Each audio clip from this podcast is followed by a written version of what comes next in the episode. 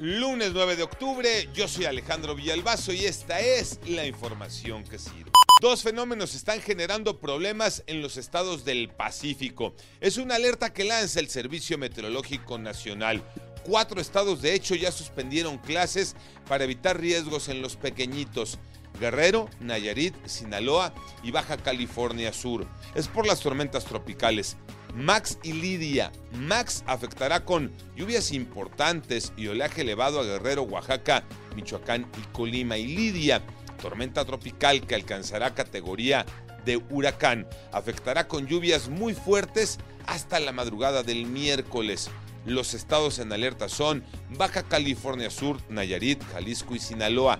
25 estados para hoy en la República Mexicana con pronóstico de lluvia. Dos muy lamentables noticias. Estalló una nueva guerra en Oriente Medio y por allá hay mexicanos en riesgo. Iñaki Manero. Gracias, Alex. Según la Secretaría de Relaciones Exteriores, son 500 mexicanos los que han solicitado ayuda para abandonar o huir de Israel. Y esto a raíz del ataque de Hamas, que ha dejado más de 1.100 muertos.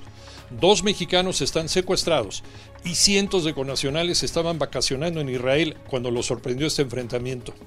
Hay mexicanos de Campeche, San Luis Potosí, Nayarit, Nuevo León y Tamaulipas, además de la selección de gimnasia rítmica.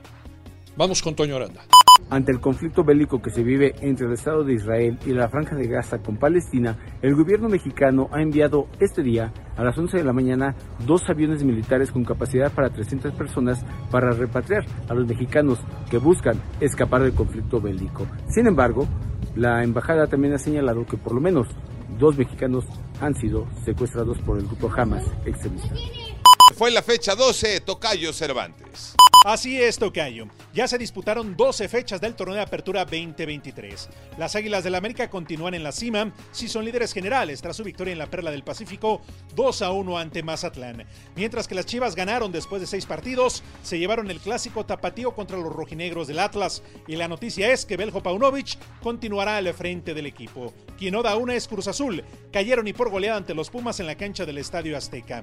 Necax es último de la tabla general y dentro de ocho días no habrá actividad de la Liga MX debido a la fecha FIFA donde México enfrentará a Ghana y también se medirá a Alemania. Yo soy Alejandro Villalbazo, nos escuchamos como todos los días de 6 a 10 de la mañana 88.9 y en digital a través de iHeartRadio. Pásenla bien, muy bien, donde quiera que estén.